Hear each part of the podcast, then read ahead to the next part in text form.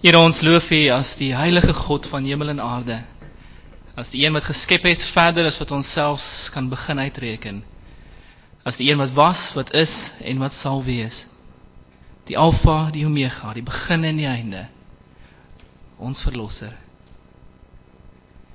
En Here, ons kan nie eers begin om regtig U lof na waarde te besing nie. Want U liefde en U genade en U grootheid strek wyeer verder dieper hoër as wat ons selfs kan begin uitreken. Maar die klein bietjie wat ons daarvan verstaan, Here, vervul ons met 'n 'n groot stuk vreugde en dankbaarheid. Want ons verstaan en ons kan vashou daaraan dat in Jesus Christus ons Here het U hierdie almagtige, alwetende, alwyse, alomteenwoordige God vir ons 'n pa kom word. Het U vir ons aangeneem as U sin. Het U Gees in ons geplant sodat dit in ons kan uitroep Abba, Vader. Ons dankie daarvoor, Here, en ons dankie dat ons met hierdie besondere wete op die drempel van 'n nuwe jaar kan staan. 'n Wete dat waar ons ook al gaan ons nooit alleen daarin sal gaan nie. Want Here, U het U self aan ons verbind op so 'n manier dat ons saam met Johannes kan uitroep watter groot liefde het die Vader nie aan ons bewys nie. Hy noem ons kinders van God. En ons is dit ook. O Here, dit is vir ons so kosbaar om aan U te kan behoort. Om te kan weet dat U ons name in die palm van U hand neergeskryf het. Dankie daarvoor, Here. En ons wil vanoggend vir U hoe krom en hoe skeef dit ook al is, ietsie van daardie liefde kom teruggee. En vir U kom sê Here dat ons vir U baie liefhet, nie in die eerste plek omdat ons keuse is of omdat ons so goed of so oulik of so mooi is nie, maar omdat U vir ons eerste lief gehad het. So hoor daarom in ons lofsange en in ons gebede en in ons saamlees van u woord vanoggend. Die stemme van dankbare harte wat uitroep na u en sê Here Vader dankie. Baie baie dankie. Amen.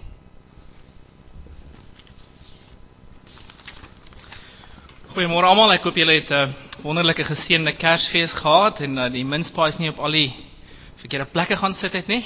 Uh maar dat die Kersfees ten spyte van al die minspaaies en al die ander dinge tog nog 'n geweldige stuk betekenis gehad het in die wete dat Jesus Here is en verlosser is en aarde toe gekom het vir ons. Wie is in so net? Kan julle gou opstaan asseblief? Daai twee het 'n baie sterk voorneme gehad om Kersfees as die egpaar van 'n Merwe te spandeer en hulle het. So ek wil sê vir hulle baie geluk. So ek is seker julle het 'n baie goeie Kersfees gehad. Skus, ek het julle net gou daar gespat. Ehm um, Kom ons draai gou in die Bybel na Kolossense, die brief van Paulus aan die Kolossense. Ons gaan lees van die 9de vers, Kolossense 1 van vers 9 en as jy jou Bybel by jou het, sal dit baie goed wees as jy veral vanoggend die Bybel heeltyd kan oophou. Want ek gaan konstant terugverwys na wat ons nou gaan saam lees. Paulus skryf aan die Kolossense nadat hy hulle gegroet het. Daarom van die dag af dat ons van julle gehoor het, hou ons ook nie op om vir julle te bid nie. Ons vra dit ons vra God dat hy deur al die wysheid en insig wat die Gees gee, julle sy wil duidelik sal laat ken, sodat julle tot eer van die Here sal lewe deur net te doen wat hy verlang. Mag julle vrugte dra deur goeie werke en toeneem in die kennis van God. Mag God deur sy wonderbare krag julle alles sterkte gee om in alle omstandighede geduldig te volhard. Met blydskap moet julle die Vader dank wat julle geskik gemaak het om deel te hê aan die erfenis wat vir die gelowiges wag in die ryk van die lig. Hy het ons uit die mag van die duisternis weggeruk en ons onder die heerskappy gestel van die seun wat hy liefhet.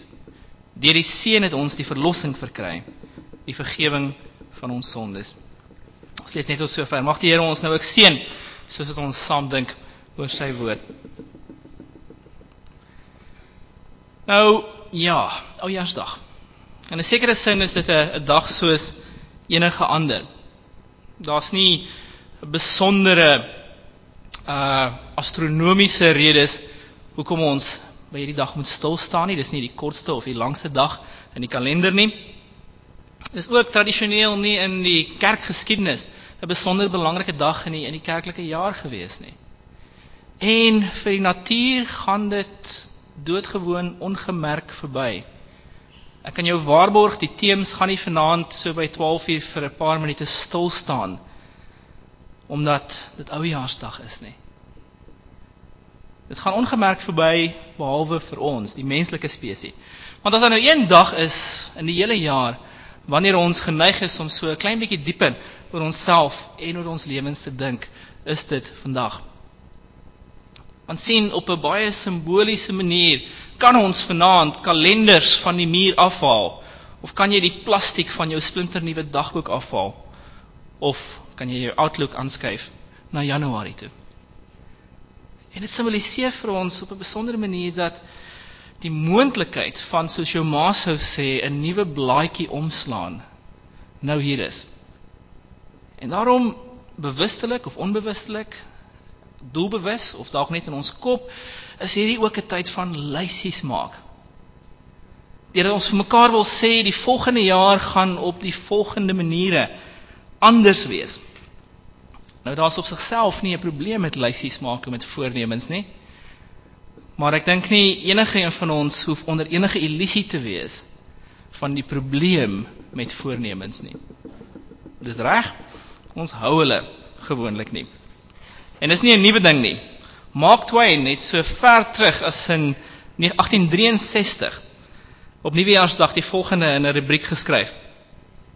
Now is the accepted time to make our regular annual good resolutions. Next week we can begin paving hell with them as usual. Yesterday everybody smoked his last cigar, took his last drink and swore his last oath. Today, we are a pious, exemplary community. 30 days from now, we shall have cast our reformation to the wind. Ek dink as ons eerlik met mekaar moet wees, is dit so min of meer amper almal van ons se ervaring met voornemens. Ons gaan met 'n groot vanvare weg of ons trek met 'n groot vanvare weg, maar dikwels kom daar nie so baie daarvan nie. Soveel so dat iemand eendag voorgestel het dat 'n goeie seënbede die volgende sou wees. May all your troubles last as long as your New Year's resolutions. En ek dink as dit waar kan wees vir ons lewens sal dit met die meeste van ons redelik goed gaan. Nou ek dink daar's 'n uh, paar oplossings hiervoor. In die eerste plek sou dit seker 'n goeie idee kon wees om geen voornemens te maak nie. En 'n klomp van ons sê inderdaad as iemand vir ons vra wat is jou nuwejaarsvoornemens? Niks. Ek het geen gemaak nie. Maar ek dink jy bedrieg jouself. Elkeen van ons tog iewers in ons agterkop dink by onsself hierdie of hierdie ding moet dalk in die nuwe jaar so bietjie anders wees. Of 'n ander oplossing sou kon wees om voornemens te maak wat maklik is, wat jy baie gerieflik gemaklik kan hou. Ek het myself byvoorbeeld hierdie jaar plegtig voorgenem om nie die Comrades te hardloop nie. En ek kan julle beloof, ek gaan dit maak. Die probleem is seker weer eens dat uh dit so 'n bietjie verby die uh aard van nuwejaarsvoornemens maak om die bar so hoog te stel dat jy in elk geval nooit daarby gaan uitkom nie. Of en ek dink dit bring ons terug by ons teks. En sekerlik ook by 'n manier hoe ons as Christene na die draai van die jaar moet kyk. Ons kan voornemens so 'n klein bietjie op sy skuif en by die punt kom waar ons 'n nuwe fase van ons lewens, 'n nuwe jaar ingaan met 'n groot stuk afhanklikheid van God. In ander woorde om afhanklikheid te besef kan uiteindelik ons op 'n hele nuwe manier laat kyk na die nuwe jaar. Want sien die probleem met voornemens is gewoonlik dat dit nie met afhanklikheid te doen het nie. Dit het met dinge soos wilskrag en determinasie te doen. deurdat jy vir jouself sê soos daai stoomtreintjie, ek weet ek kan, ek weet ek kan, ek weet ek kan, ek weet ek kan. Maar gewoonlik soos die treintjie kan jy nie. Want baie keer is ons in ons eie krag nie sterk genoeg om hierdie dinge te doen nie. Ek dink baie keer dat voornemens is soos die fariseer wat in die tempel gestaan het en vir die Here gesê het ek is al hierdie dinge, ek vas en ek doen die regte dinge en ek is so goeie ou. Maar anders as hy doen ons dit nog op krediet ook. Want ons is nog nie daai dinge nie, maar ons sê ons sal. 'n Baie beter reaksie sou sekerlik die een van die tollenaar gewees het wat langs die fariseer gestaan het, homself op die bors geslaan het en gesê het: "O God, wees my arme sondaar genadig." En Jesus vra dan baie duidelik die vraag: Wie van hierdie twee het regverdig daar uitgestap? En die antwoord is baie duidelik: Die een wat sy afhanklikheid van God besef het. En daarom wil ek voorstel dat hierdie jaar in die lig van ons rekord met nuwejaarsvoornemens ons dalk eerder 'n paar nuwejaarsgebede moet bid. Dat ons in afhanklikheid voor die Here kom met 'n ander lysie dalk waar ons sekere baie duidelike dinge van die Here vra. Die groot kerkvader Augustinus het by geleentheid voor 'n klomp mense gebid: "Here, vra van my net wat U wil." En dit klink nou 'n ongelooflike ding om as bo aan jou nuwejaarsvoornemens te sit. Here, vra vir my net wat U wil. En die mense wat hom geluister het of gehoor het, het onmiddellik half na hulle asem gesnak want hoe kan enige mens so gebed bid? Maar toe bid Augustinus se tweede sin. Maar Here, skenk ook wat U van my vra. En ek dink daarin lê die kruks van afhanklikheid om voor die Here te te kom en te besef dat wat in hierdie jaar en hierdie tyd gaan gebeur uiteindelik net vanuit sy hand gaan kom en gaan realiseer vanuit afhanklikheid aan hom. En nou wil ek julle terugbring na die teks wat ons saam gelees het. Ek het 'n paar jaar terug 'n Pinksterreeks gehou oor die gebede van Paulus baie spesifiek en in my voorbereiding hierdie week absoluut weer af amper teruggedryf sin toe net omdat daar in dit so 'n geweldige stuk diepte en rykdom is. En en Paulus skryf hier aan 'n gemeente, die gemeente in Kolossense. Um en voordat hy by die diep sake van wat hulle glo en hoe hulle moet lewe kom, is dit asof hy eers wil stil raak, terug staan en sê maar kom ek bid nou eers vir julle. En dit sal wonderlik wees as elkeen van ons die vier dinge wat Paulus baie pertinent hier bid vir die gemeente van Kolosse ook vandag aan die begin van 'n nuwe jaar kan bid. Sodat dit in 'n sin ons nuwejaarsgebed kan word. Nou kom ons kyk gou na wat hierdie vier gebedsversoeke van Paulus vir die Kolossense is. En weer eens as jy in jou Bybel kan volg, sal dit baie gaaf wees. In eerste plek bid Paulus dat die Kolossense God se wil sal ken. Ons vra God dat hy deur al die wysheid en insig wat die Gees gee, Here sy wil duidelik sal laat ken. Nou soos al die mans hier, het ek ook nog nooit verdwaal nie. Ek het ehm um, wel soms in my lewe al die scenic route gevolg en die scenic route het dalk baie keer baie langer gevat en ek moes partykeer stop en omdraai en so aan, maar nog nooit verdwaal nie. Nee, ek praat nonsens. Uh wanneer jy verdwaal is, stak nou 'n bietjie anders met GPS en al daai goeters, is die tradisionele oplossing natuurlik daarvoor om kaart uit te haal. En te probeer kyk waar is jy? Waar moet jy wees? En natuurlik hoe die afstand tussen die twee oorbrug kan word. Aan die ander woorde, jy kry 'n stuk wysheid of insig in jou huidige posisie wat jy tot dusver nog nie gehad het nie. Ek is seker oor 50 jaar sal jy illustrasie nie meer kan werk nie want dan gaan ons nie meer kaarte lees nie, maar vir die oomblik verstaan julle nog wat ek bedoel. Ons het nodig in 'n sin om die nuwe jaar dus met 'n kaart in te gaan. Want ons weet nie eintlik waar ons is in 'n sekere sin nie. Wat ek gou op 'n ander manier probeer verduidelik. 'n Paar jaar terug was um, ons by Leeds Castle. Van julle was sekerlik ook al daar. Ons 'n groot doolhof in die tuin. Ehm um, en dit is natuurlik baie pret om te probeer in die middel kom, die doolhof op te los. Maar ek het 'n vriend wat baie ongeduldig is en nie tyd het vir sulke nonsens nie. En hy's ook baie lank. So wat hy te doen is om sy videokamera te vat bo sy kop te hou en die viewfinder af te draai. En ehm um, op hierdie manier het hy natuurlik 'n baie mooi geheel prentjie gehad van hoe die doolhof daar uitsien en met dit het hy baie baie vinnig die hele ding opgelos. Jy mag nou sê dis kroek en verseker was dit kroek, maar dit is ook baie slim. En in 'n sekere sin stap ons 'n doolhof binne. Ons weet regtig nie hoe die einde van hierdie jaar gaan lyk nie. Ons weet nie watter paaie ons moet stap nie. En ons het insig en kennis en ja wysheid nodig wat baie ver verby dit is waaroor ons op hierdie stadium beskik. Maar daar's een wat natuurlik wel oor daardie wysheid beskik. Een wat inderdaad verhewe is bo die situasie en wat gister, vandag, môre presies dieselfde is. Wat vir ons baie duidelik kan sê, hier is die pad. Stap daar langs. En daarom moet ons die jaar ingaan met 'n gebed op ons lippe dat God sal skenk dat ons sy wysheid sal ken, dat ons regtig sal weet waarom te draai, wat om te doen, wat om nie te doen nie. Sodat ons uiteindelik ook die doolhof van hierdie jaar wat voor ons lê kan oplos. En 'n ongelooflike belofte in die Bybel hieroor in Jakobus 1 waar Jakobus sê as een van julle wysheid kort kom. Kom ons wysheid kort oor hierdie jaar? Verseker, nee, so ons kwalifiseer.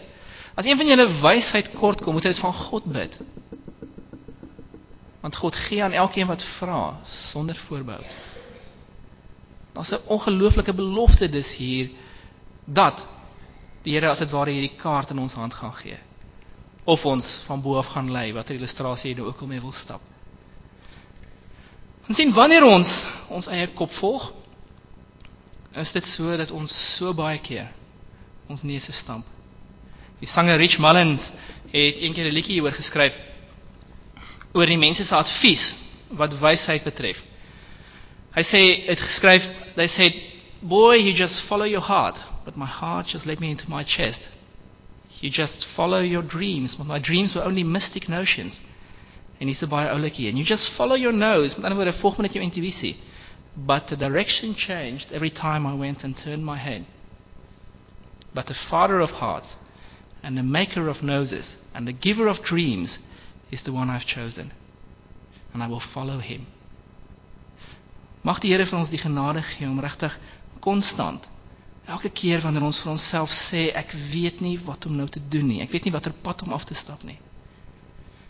Om dan nie maar net in te dons volgens ons eie insigte nie. Maar om regtig stil te raak en te sê Here, ek weet nie nou nie. Skenk vir my wysheid. U beloof dit. En dankie dat ek dit uit U hand uit kan ontvang. Die volgende versoek wat Paulus bid vir die Kolossense is Here, laat ons vrugte dra vir U. Nadat hy gebid het dat die mense wysheid sal hê, sê hy dat dit is sodat hulle tot eer van God sal lewe deur net te doen wat hy verlang. Mag julle vrugte dra deur goeie werke en toeneem in die kennis van God.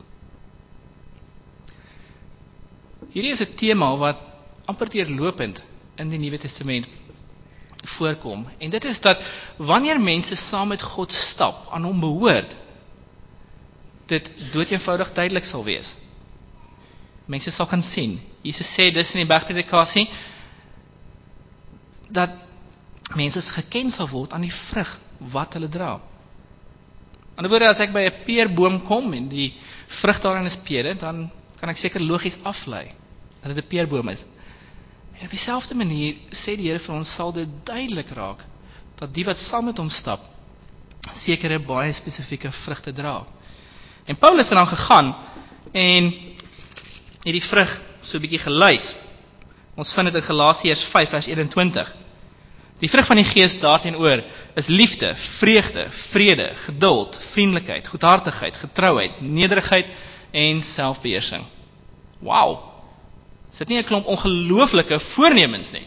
Liefde, vrede, vrede, vreugde, geduld, vriendelikheid, goedhartigheid, getrouheid, nederigheid, selfbeheersing. Sal dit nie ongelooflik wees as van hierdie dinge waar kan wees van ons lewens in die nuwe jaar, deel kan wees van ons lewens in die nuwe jaar. Maar die ongelooflike is dat die Bybel dit nie vir ons lys as voornemens nie. Dit lys dit eerder as doeteenvoudig direkte gevolge daarvan dat die Here deur sy gees besig is in ons lewens. En dan is 'n geweldige verskil tussen dit sien as voornemens. Here of nee Here nie nie, nie as 'n gebed nie, maar ek gaan lief hê. Ek gaan vreugdevol wees. Ek gaan elke keer smile as ek my kaartjie koop op die tube of wat ook al. Of om jouself aan die Here te onderwerp en uit die pad uit te staan as dit ware sodat hierdie dinge in jou lewe kan manifesteer na vore kom.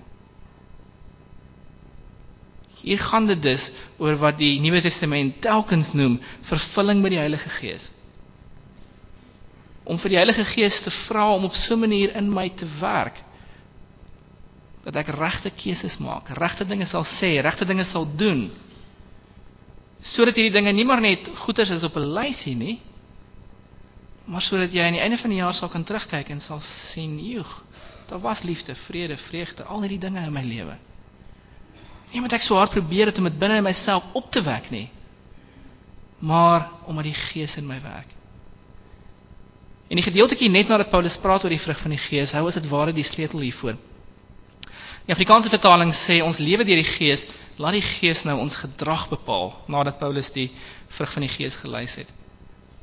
Maar dit sou ook baie letterlik vertaal kan word in die NIV, die groot Engelse vertaling doen dit so deur te sê laat ons in die Gees se spore trap. We live by the Spirit sê die NIV, let us keep in step by the Spirit. En die beeld is hier van 'n 'n 'n aanvoerder of bevelvoerder wat sy manskappe lei en wat hulle so nou geset lei dat waar hy sy voetspoor neersit die persoon wat volg ook sy voetspoor neersit. En die implikasie wat Paulus sê is as jy dit sal doen, as jy so duidelik, so nou geset, so getrou luister na die inwerking van die Gees binne in jou, dan is dit nie 'n saak van jou lysie nie, maar dan is dit amper 'n outomatiese proses deur dit soos wat jy agter hom aanstap, hierdie dinge deel raak van jou lewe. Weet julle, dis nie 'n opsionele ekstra nie. Die Here roep vir ons baie duidelik om die Gees op hierdie manier te volg. Trouwens een van die min plekke in die Bybel wat ek gekry het wat regtig te doen het met die oorgang van 'n jaar het te doen met hierdie beeld van vrugte. En dis die gelykenis van die vrye boom wat nie vrugte dra nie. Waar die tuinier dis God. Nee ek sê waar waar die baas by die tuinier kom en vir hom sê maar hierdie vrye boom het hierdie jaar nie vrugte gedra nie en van tevore ook nie. Kom ons kap hom uit. Is net besig om hulpbronne as dit ware te mors water en voeding en al daai dinge. En waar die tuinier wat die Here Jesus dan self verteenwoordig by die landbouer pleit vir hom sê maar kom ons gee nog 'n kans Volgende jaar gaan ook anders wees. Ek sal omspit en ek parafraseer nou, ek sal bemes. Dit kan wees dat hierdie jaar die jaar sal wees van vrugdra.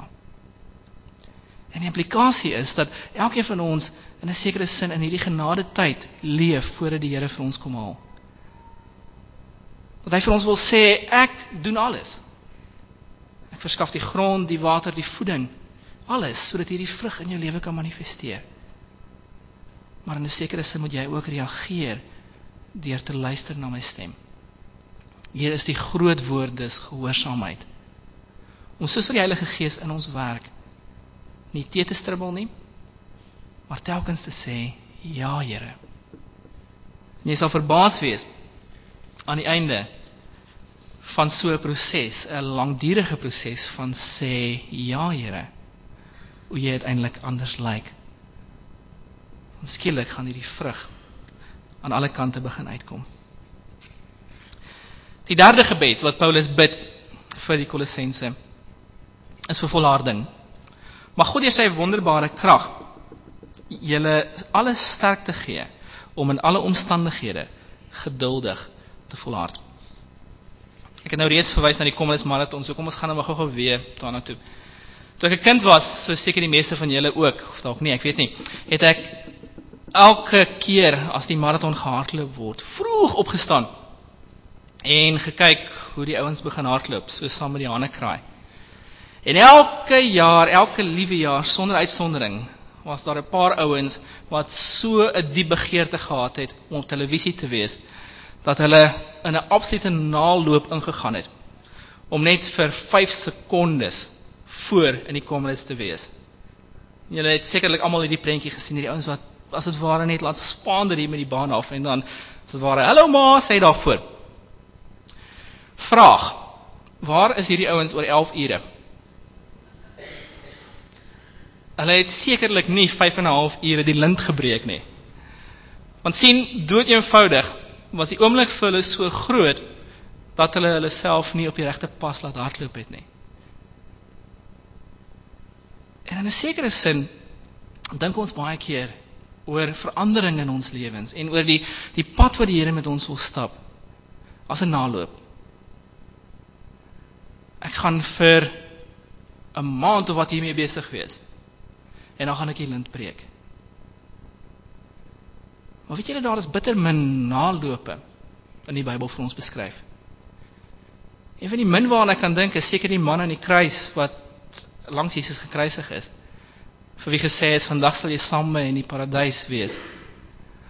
Maar vir die oorgrootste meerderheid van mense wat 'n pad met die Here gestap het in die Bybel en sedertdien is daar gewoonlik nie 'n naloop gevra nie maar eerder iets inderdaad soos die komrits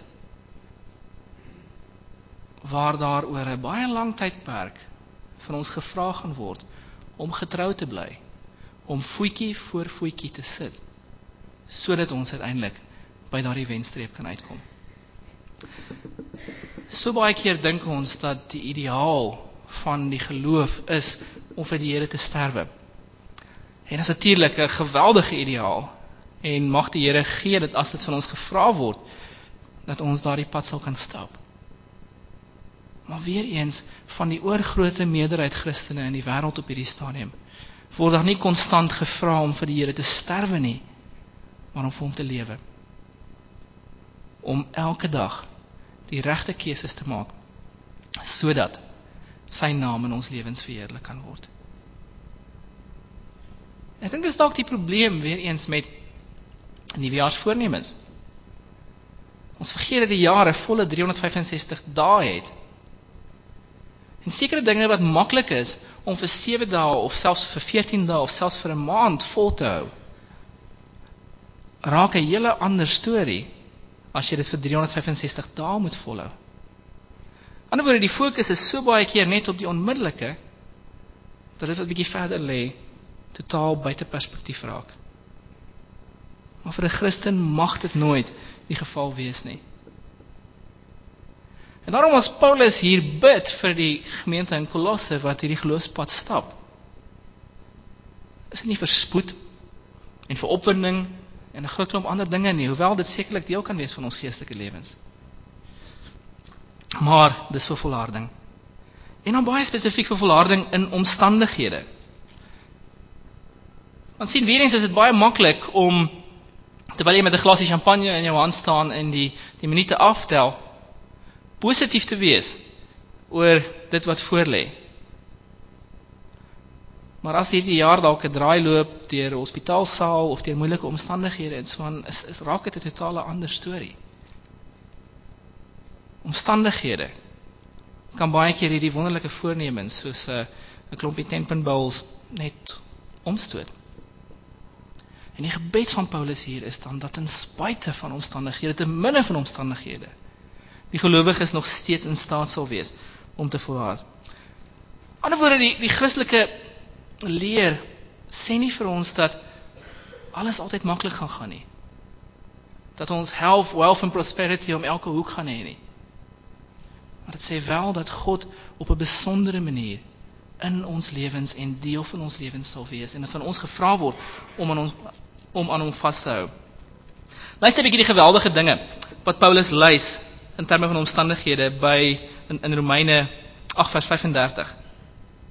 Lyding, benoudheid, vervolging, honger, naaktheid, gevaar, swaard. Daar staan immers geskrywe dis oor u dat die dood ons dag vir dag bedreig het ons as slagskape behandel word. En Paulus sê nie dat hierdie dinge nie deel gaan wees van ons lewens nie.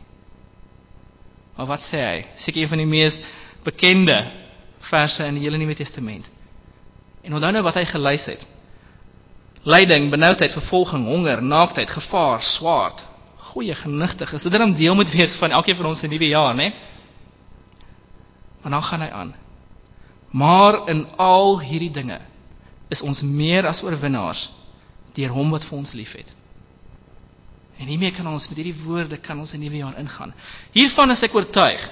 Geen dood of lewe of engele of magte of teenswoordige of toekomstige dinge of kragte of hoogte of diepte of enigiets anders in die skepping asof hy net wil seker maak dat hy niks uitlaat nie of enigiets anders in die skepping kan ons van die liefde van God skei nie die liefde wat daar is in Christus Jesus ons Here.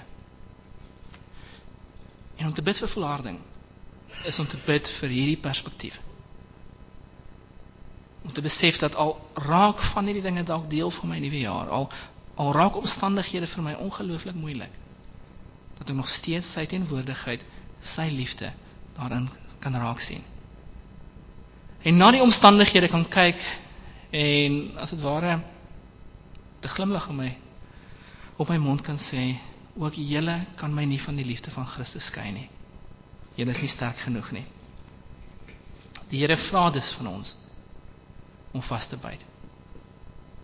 Om met alles in ons te kies om sy pad te stap. Die skrywer Eugene Peterson is eendag gevra wat die ideale beskrywing van die lewe van 'n Christen is.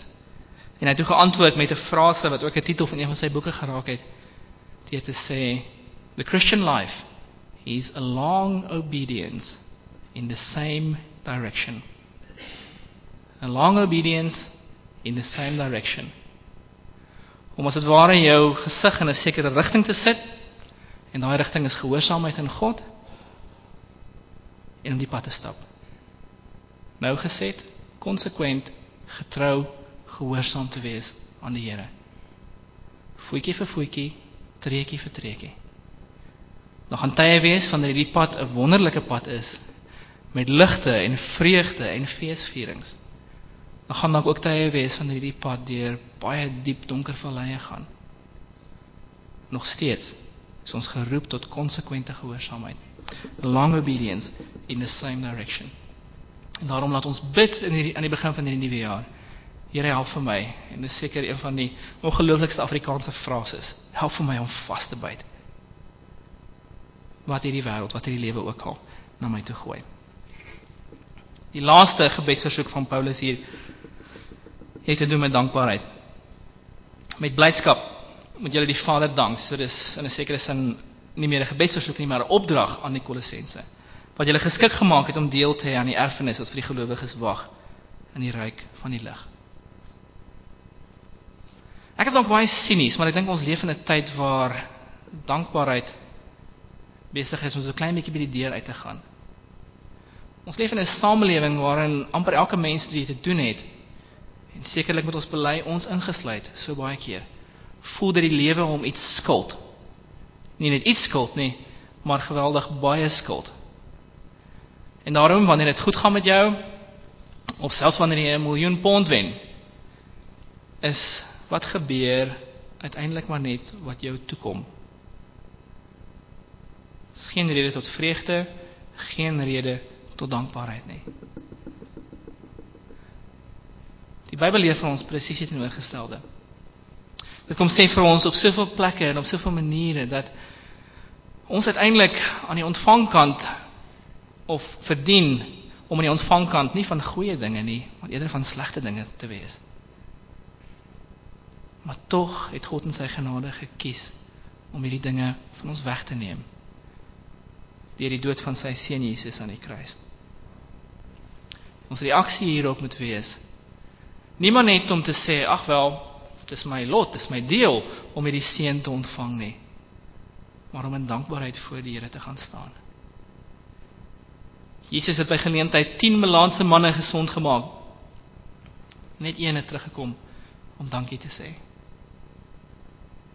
En ek is bevrees dat baie keer ons as gelowiges eerder die 9 as die 1 verteenwoordig. Dat ons nie meer raak sien watter ongelooflike genade God aan ons betoon het en wat dit hom gekos het nie. So kom ons bid daarom dat hierdie jaar ook 'n jaar van dankbaarheid sal wees.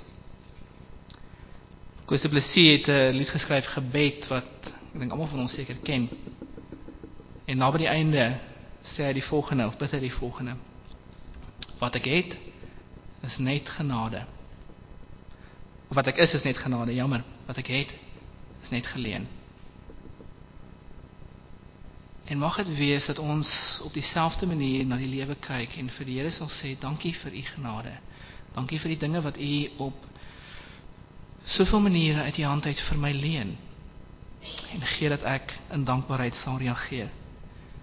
En die absolute fokus hier in Kolossense as jy eentjie verder sou lees vir hierdie dankbaarheid is nie materiële seëninge nie. Dit het nie te doen met jou bankbalans of met jou gesondheid of met jou status in die gemeenskap nie. Dit het daarmee te doen dat jy reg is met God deur dit wat Jesus gedoen het.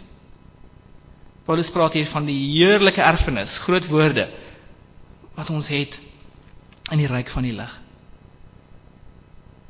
En dan volg dit op met 'n dramatiese beeld wat aansluit by Jesaja 9 wat praat van die groot duisternis wat oor die land hang.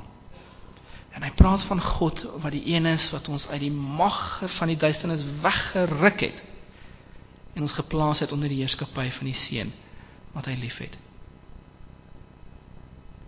En 'n sekere sin moet ons onsself verstaan dus as mense wat in die donker tree vir tree roekeloos op pad was na 'n afgrond toe.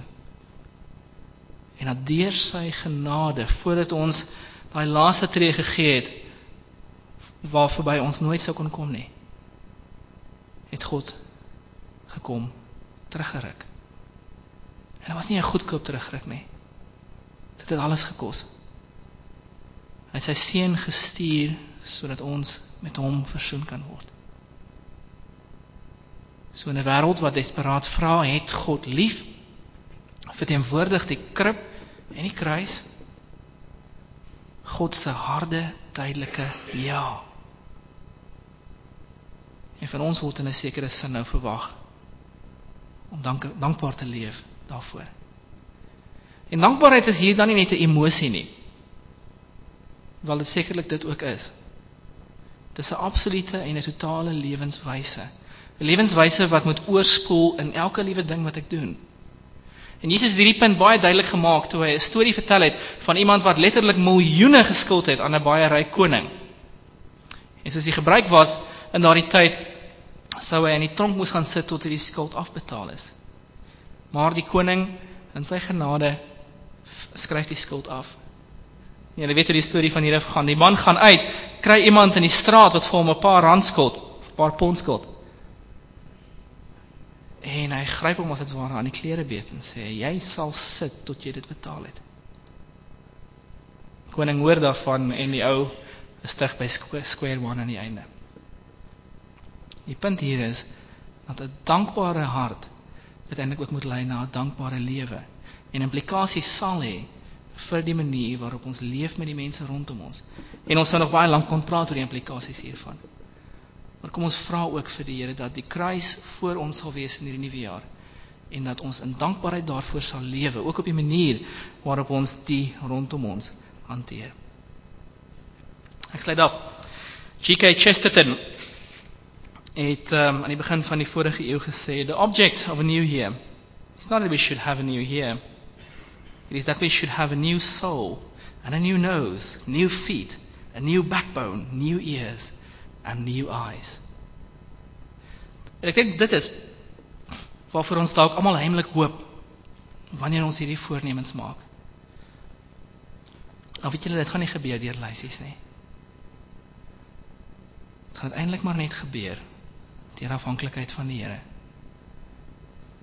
Want wie is die een wat in staat is om 'n nuwe siel in ons te plant, om ons met nuwe oë te laat kyk, met nuwe ore te laat hoor? Dis hy alleen. En daarom kom ons maak ons voornemens. Ons uh, skryf hoeveel ons wil weeg aan die einde van hierdie jaar en al daai dinge neer. Maar kom ons raak ook stil voor die Here en ek wil jou regtig aanmoedig om hierdie vier gebedsversoeke te gaan deurbid voor vanaand. Om net voor die Here te kom staan en te sê Here, dit is regtig wat ek graag wil sien gebeur in hierdie jaar. Sodat hierdie nuwe siel, nuwe oë, nuwe hart ook deel kan wees van my lewe. En ek gaan julle ook geleentheid gee om dit nou te doen. Al vier van hulle is daar. As jy gou-gou wil opkyk, as jy baie welkom, maar kom ons raak net aan die begin aan die einde van hierdie ou jaar doodstil voor die Here. Ek kom vra hierdie vier dinge wat Paulus vir die Kolossense vra.